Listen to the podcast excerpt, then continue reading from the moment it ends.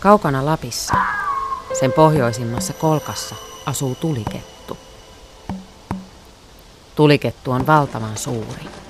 Sen karva on aivan musta, mutta silti se hohtaa kuin tuli. Suuren tuliketun pyydystäjää kohtaa ikuinen onni. Hänestä tulee loppuelämäkseen rikas mies. Kiima-aikaan tuliketut kokoontuvat jäämeren rannoille. Kun tulikettu juoksee tunturissa, sen kyljet ja häntä osuvat puihin ja iskevät kipinää. Säkenöivät valonsäteet sinkoavat taivaalle ja siitä syntyvät revontulet. Ketut eivät ole suuria jumalia. Vain joidenkin kansojen perinteessä ne liittyvät maailman luomiseen tai ihmisen syntyyn. Yleensä kettujen kapeille harteille ei ole myöskään laskettu luonnonilmiöiden synnyttämisen taakkaa. Pohjois- ja Itä-Suomessa kerrottu kertomus ketusta revontulien synnyttäjänä on poikkeus. Sen sijaan ketun veijarirooli on tunnettu monissa kulttuureissa. Eri puolilla maailmaa ketut nähdään ovelina kujeilijoina, jotka aiheuttavat toimillaan epäjärjestystä ja hämminkiä. En sinänsä ihmettele. Ketun kasvoissa on jotain todella ovelaa. Se näyttää hymyilevän, sillä tavalla salaviisaasti ja vähän pilkallisesti. Ja kun se on vielä niin pieni ja nopea ja taitava hiiviskelijä, ihan täydellinen huijariroiston rooliin. Ei nyt kuitenkaan kokonaan riistetä ketuilta jumalallisuuden kunniaa. Pohjois-Kalifornian intiaaniheimojen luoja Jumala oli suuri hopeakettu. Hopeakettu oli usein naaras, mutta joskus myös uros. Sen kumppanina maailman luomisessa toimi kojootti. Näistä kahdesta hopeakettu oli se vakavampi osapuoli, kun taas kojootti oli kauhea veijari ja naisten naurattaja. Mivok-intiaanien tarina maailmansynnystä on liikuttavan romanttinen. Aikojen alussa maata ei vielä ollut. Kaikki oli vedenpeitossa ja sumu leijui vetten päällä. Sumussa kulki hopeakettu. Se tunsi olonsa yksinäiseksi ja alkoi laulaa. Laulu toi paikalle kojootin. Hopeakettu sanoi kojootille, laula kanssani, luodaan yhdessä maailma. Hopeakettu ja kojotti alkoivat laulaa ja tanssia. Kun maailma oli muotoutunut, loikkasivat hopeakettu ja kojotti sumusta maan pinnalle. Yhä ne lauloivat ja tanssivat yhdessä. Ne loivat maat ja puut, ihmiset ja kasvit. Niin ne tanssivat, kunnes maailma viimein oli valmis ja hyvä. Tähän luomiskertomukseen minä haluaisin uskoa. Maailma on syntynyt rakkauden kaipuusta, laulun ja tanssin voimalla. Voi vain kuvitella, kuinka paljon enemmän valtionosuuksia jaettaisiin taiteen perusopetukseen, jos meillä olisi Mivok-intiaanien maailmanselitysmalli valtauskontona. Mutta eipä ole. Meillä on sellainen valtauskonto, jossa Jumala kieltää ihmistä nauttimasta hyvän ja pahan tiedon puusta. Ei ihme, että tulee koulutusleikkauksia. Hopeaketun ja kojotin maailman luomisesta on toinenkin versio. Siinä maailma on aluksi tyhjä, kunnes taivalle ilmestyy pilvi, josta syntyy kojootti, ja sumua, joka tiivistyy hopeaketuksi.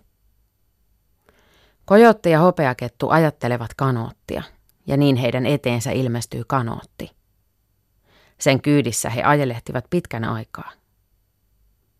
Lopulta kojotin nukkuessa hopeakettu alkaa luoda maailmaa turkkinsa karvoista – kun maa on valmis, alkaa hopeakettu kuvitella sinne asioita. Kettu ajattelee puuta ja puu syntyy. Se ajattelee kiviä ja kasveja ja kaikkea, mitä maailmassa tarvitaan, ja niin ne ilmestyvät. Ja koko ajan kojootti vain nukkuu vanhassa kanootissaan.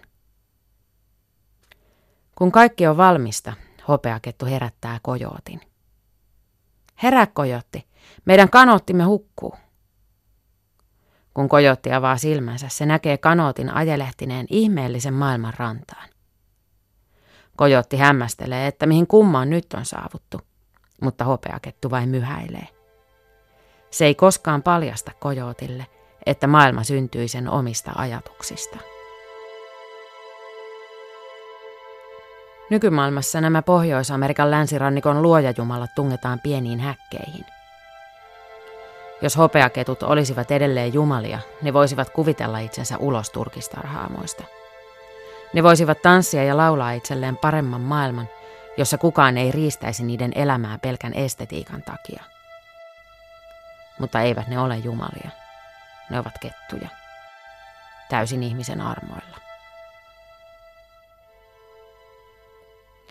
Ketun vanha suomalainen nimi on Repo, ja kettu taas on tarkoittanut revon nahkaa. Kettu oli syy siihen, miksi Repo oli metsämiehelle arvokas saalis. Repojen pyyntionnen saamiseksi rukoiltiin niiden emuuta, joka oli nimeltään Käreitär. Ketun pyytäjä kiitti saaliista vuolemalla hopeaa pyyntipaikalle. Rukous vuodelta 1789 kuuluu näin. Käreitär, kultavaimo, otas kullat kuppiisi, hopiat pikariisi. Nämä on kuulut Ruotsin kullat.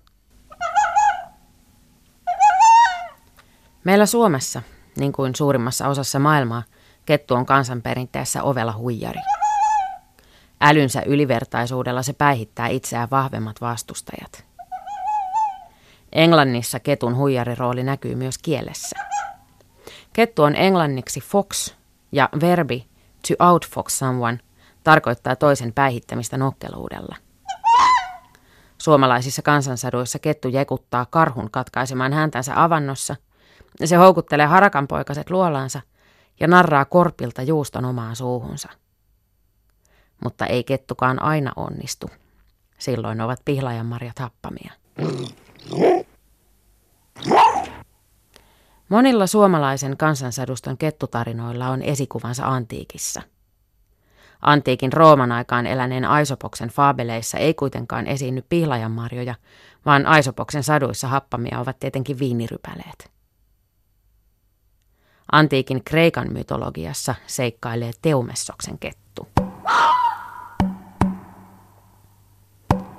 Teumessoksen kettu oli jättiläismäinen otus. Se oli lumottu niin, ettei yksikään metsästä ei voinut tappaa sitä. Jumalat lähettivät ketun Thebaan hävittämään maata, koska kaupunkia asuttavat Kadmoksen jälkeläiset olivat rikkoneet jumalia vastaan. Lopulta kettua pyydystämään lähetettiin koira nimeltään Lailaps.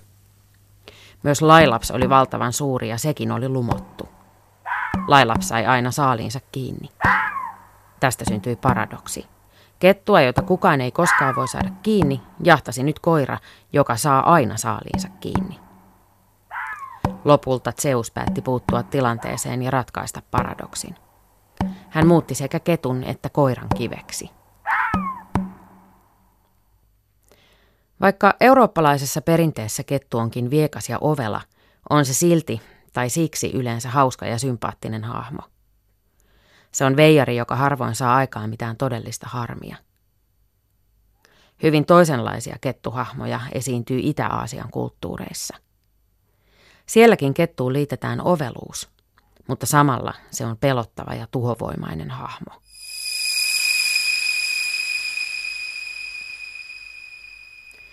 Aasiassa seikkailevien mytologisten kettujen alkujuuret ovat luultavasti Intiassa, mutta eri alueilla kettu on kehittynyt omiksi hahmoikseen. Sora Kankare on kirjoittanut ansiokkaan selostuksen aasialaisesta kettuperinteestä kuvataiteen koulutusohjelman opinnäytetyöhönsä. Opinnäytetyö Kitsune ja tulikettu, kettu eurooppalaisessa ja itä-aasialaisessa kansanperinteessä on julkaistu vuonna 2014. Sora Kankare kirjoittaa, että Aasian mytologinen kettu on syntyessään ihan tavallinen repolainen. Vanhetessaan se saa ihmeellisiä taikavoimia, ja mitä iäkkäämmäksi kettu käy, sitä suuremmiksi se voimat kasvavat. Yksi ketun taikavoimista on se, että se voi halutessaan ottaa ihmisen hahmon.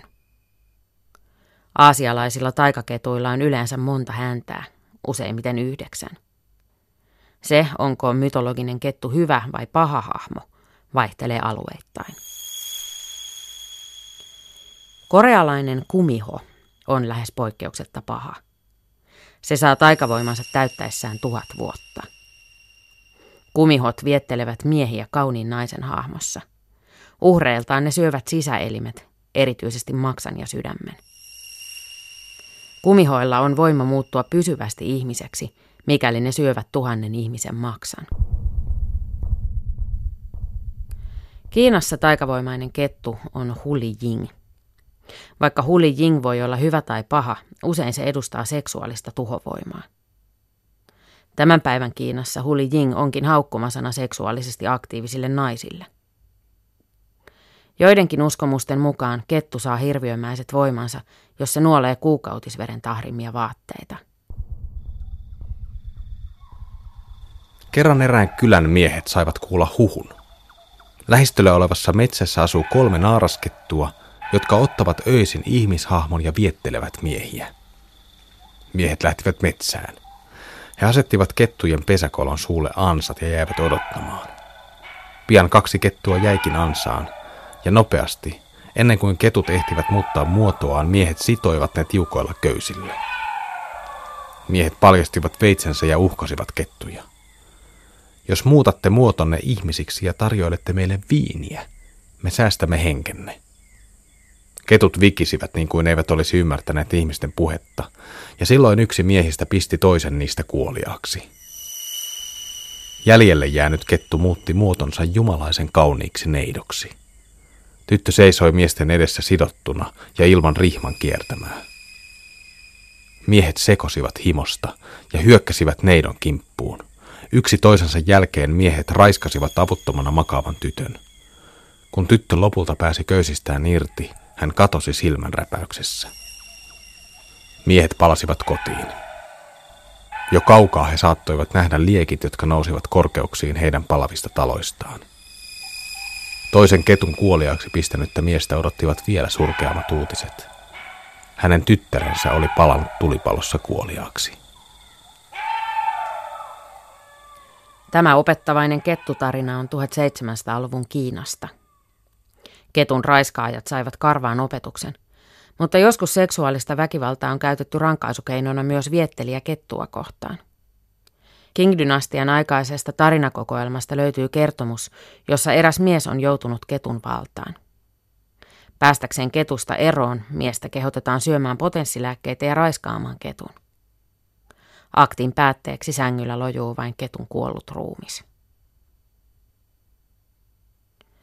Kiinalaisissa tarinoissa ketun ja ihmisen välille voi syntyä romanttinenkin suhde, ja ketut ovat olleet Kiinassa myös palvonnan kohteita – Kiinalaista kettumytologiaa tutkinut Rania Huntington kertoo teoksessaan Foxes and Late Imperial Chinese Narrative, että kettujen palvonnalla on pyritty hallitsemaan niiden kaoottisuuteen liittyviä voimia.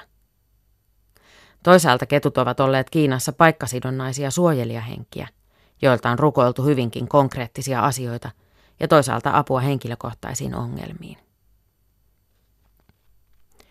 Rikkain kettuperinne löytyy Japanista – Japanin kielen sana kitsune tarkoittaa paitsi tavallista kettua, myös mytologista ja taikavoimaista kettuolentoa.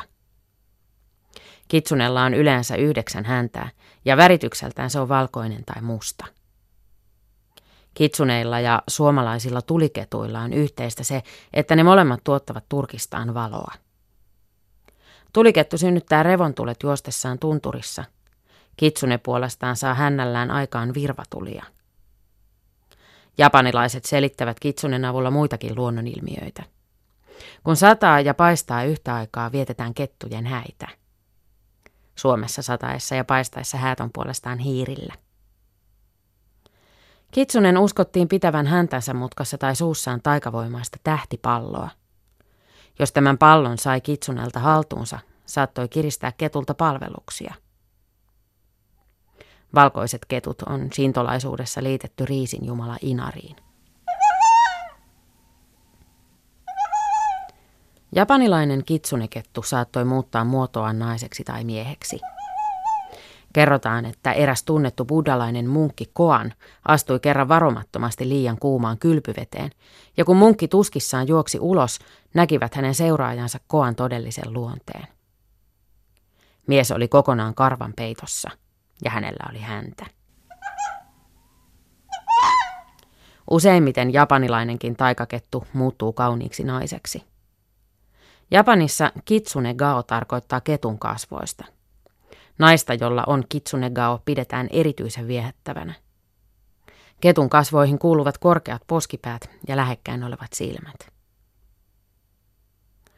Toisin kuin kiinalaiset ja korealaiset serkkunsa, japanilaiset viettelijätärketut eivät välttämättä ole tuhovoimaisia. Olipa kerran mies, joka sai onnekseen hyvin kauniin vaimon. Vaikka vaimolla ei ollut sukua, oli hän tavoiltaan ja luonteeltaan nöyrä ja ihastuttava. Pian pariskunta sai lapsia ja elämä oli kaikin puolin onnellista. Eräänä päivänä heidän talonsa eksyi koira. Se juoksi suoraan vaimon luo ja alkoi haukkua tätä vimmatusti. Nainen pelästyi kuollakseen.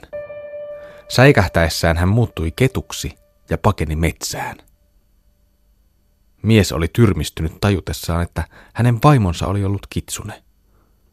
Mies kuitenkin rakasti vaimoa ja seurasi tätä metsään. Hän vakuutti ketulle rakkautta ja pyysi sitä palaamaan luokseen.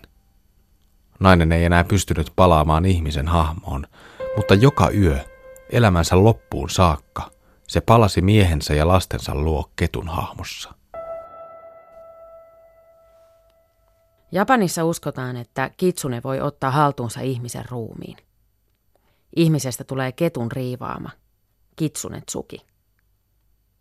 Kitsunetsukia on lääketieteessä verrattu lykantropiaan, jossa ihminen kuvittelee muuttumansa joksikin eläimeksi, useimmiten sudeksi. Kitsunetsuki on kulttuurisidonnainen sairaus ja sitä esiintyy vain Japanissa. Folkloristi Lafcadio Hearn kuvailee teoksessaan Glimpses of Unfamiliar Japan, että Kitsunetsukin uhrit ovat yleensä nuoria naisia, joille kettu riivaa ja aiheuttaa monenlaisia oireita. Uhrit saattavat juosta alasti kaduilla. He makaavat maassa ja huutavat ja ulisevat kuin ketut. He puhuvat oudoilla kielillä, ja ruuaksi heille kelpaa vain sellainen ravinto, jota ketutkin voisivat syödä. Kuten muuallakin maailmassa, ovat myös aasialaisessa mytologiassa seikkailevat kettuhahmot tunnettuja oveluudestaan. Kitsunet ovat taitavia luomaan illuusioita. Ne osaavat muodonmuutoksen lisäksi hämätä ihmisiä niin, että ihmiset menettävät ajan ja paikan tajun. Usein kitsuneja seuraamaan lähtenyt ihminen luulee tulleensa upea ja loisteliaaseen palatsiin, herätäkseen seuraavana aamuna haisevasta ketunkolosta. Mutta ovatko ketut oikeasti ovelia tai viekkaita? Tuskin. Neljänevät ihmisen ominaisuuksia. Oveluuteen ja viekkauteen kuuluu aina taka-ajatuksia. Eivät eläimet osaa kierroilla. Mutta älykkäitä ketut kyllä ovat. Ja selviytyjiä. Niitä on metsästetty paljon, mutta ne ovat silti säilyttäneet kantansa – ja kun metsäalueet kaventuvat kaventumistaan, ovat ketut muuttaneet kaupunkeihin. Siellä ne hiippailevat roskaastioiden reunamilla. Punaiset turkit hehkuen ja valkeat hännänpäät kulman taakse vilahtaa.